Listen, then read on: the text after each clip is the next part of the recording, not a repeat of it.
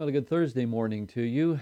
I trust your week has gone well thus far. Today we're beginning uh, in our Bible reading plan the book of Mark, the Gospel of Mark. And uh, in the middle of chapter one, you have um, a series of events that occurred really in fewer than 24 hours.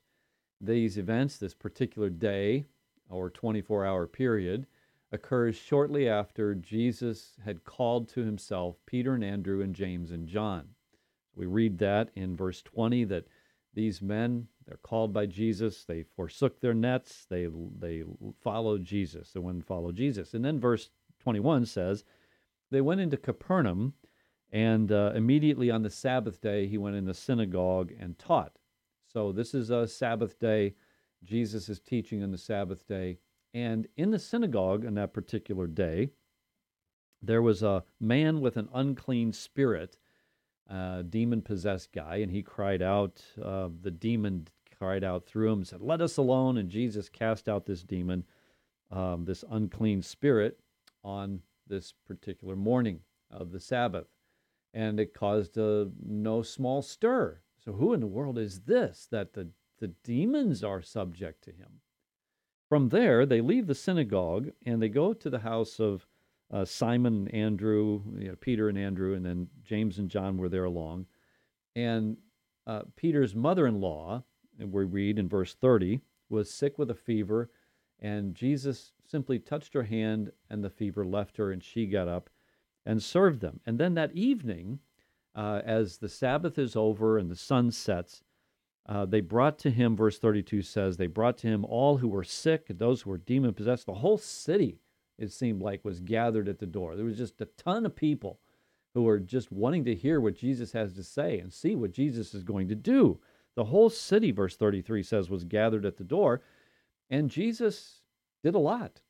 It says he healed many who were sick, and he cast out many demons, and he didn't let the demons speak. And then night fell and everybody goes to their homes and everyone goes to bed and has a good night of sleep.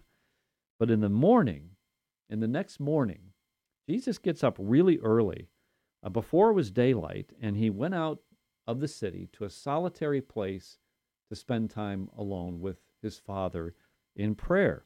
And he prayed. Well, Peter and the others, they got up and they're looking around. Where's, you know, where, where's, where's Jesus? Where'd he go? And they, they're, they're panicking. You know, what, what happened to him? And so they go looking for him. They go out looking for him, and they finally find him out there, out there in the wilderness. And they tell him, "Hey, look, everyone's looking for you. Come on, man. This is this is what you came to do. Everybody's getting, everybody's wanting to to, to see you. They want to hear you. They they they brought sick people. We want to come on. Let's go. Let's get at it."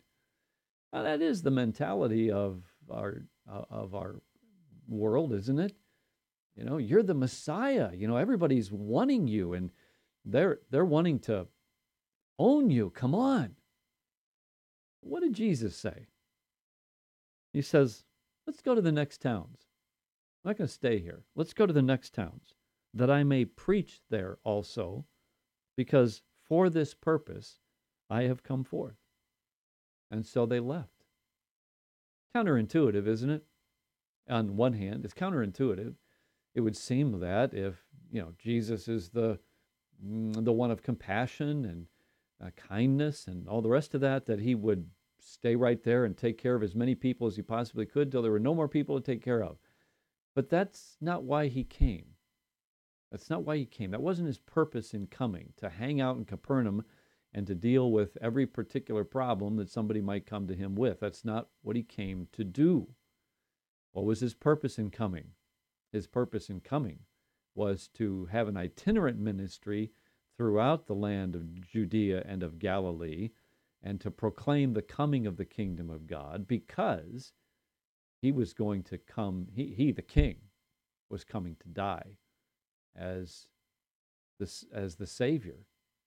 And he came, he came for these purposes. And he did not come to fulfill the desires and the whims and the will of, uh, of everyone else. It's good to know your purpose. It's good to know what God has called you to do and you know the that limits you, that directs you as well it should. And Jesus gives us a a good example of how that is essential, how that's necessary, how that's helpful. Imagine if here very early in Jesus' public ministry, he just said, Oh, okay, everybody here in Capernaum wants me here. Okay, I'll, I'll just stay here and do what they want me to do. Well, his ministry would have been very limited, and he wouldn't have ended up in Jerusalem or on a cross. I'm glad he did what he came to do. And so, our Father, today we're grateful for uh, the clear purpose of the Lord Jesus and his faithful, diligent uh, carrying out of that purpose for which he came. We are the beneficiaries of that purpose here a couple thousand years later. Thank you for him, for his work, and his faithfulness. We ask these things now in Jesus' name. Amen. All right. Well, have a good rest of your Thursday, and I trust the Lord will bless you in it. Good day.